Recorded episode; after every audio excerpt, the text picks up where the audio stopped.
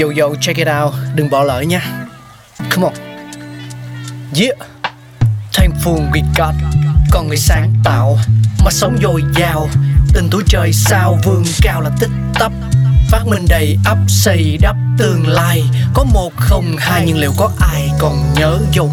Xin được gửi lòng biết ơn vô hạn đến những con người không ngừng sáng tạo, mang đến những phát minh mới thay đổi cuộc sống. Thankful we got.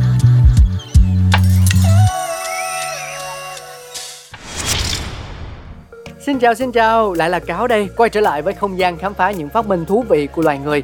Hôm nay thì mình sẽ cùng nhau tìm hiểu về nút bần chai rượu nhé. Nút bần hay còn gọi là nút lie được làm từ vỏ cây sồi, cho đến nay vẫn chứng tỏ là thứ có thể bảo vệ rượu vang tốt nhất thế giới.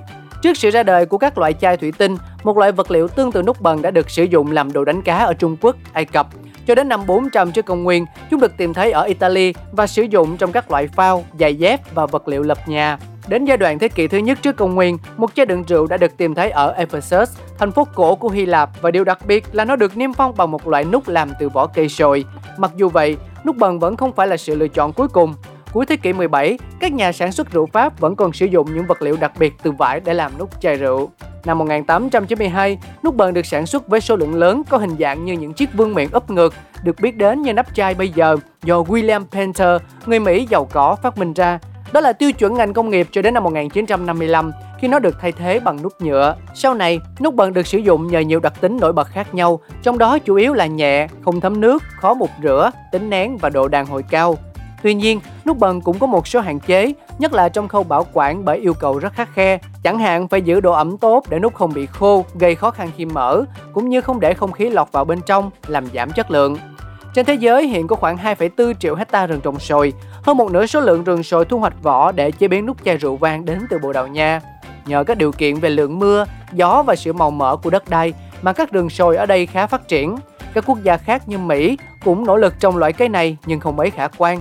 Vì vậy, khu vực địa Trung Hải vẫn được coi là vùng đất quan trọng nhất của loại cây này. Nút bần là vật liệu bền vững và có thể tái tạo 100% khi được xử lý đúng cách. Một khi cây sồi đạt đến độ trưởng thành, đâu đó 25 đến 30 tuổi, vỏ sồi có thể được thu hoạch 9 năm một lần.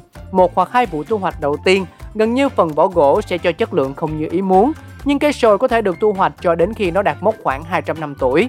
Cây sồi có thể cao 6 m và đường kính khoảng 40 cm. Khi cây già đi, sẽ có cây mới trồng thay thế. Khi thu hoạch, người ta sẽ tạo ra những khoảng trống nhỏ trên thân cây, rồi từ đó dần dần tách vỏ dễ dàng mà không gây ra thiệt hại lâu dài. Việc tách chỉ được thực hiện trong khoảng thời gian từ đầu tháng 5 đến cuối tháng 8. Nút chai bần tuy nhỏ bé nhưng lại có thể chống lại quá trình lão hóa rượu, làm cho những ly rượu vang ngày nay ngon hơn và đã gắn liền với văn hóa thưởng thức rượu vang. Đó là những gì chúng ta có. Hẹn gặp lại tất cả quý vị thính giả trong những số phát sóng kỳ sau. Bye bye.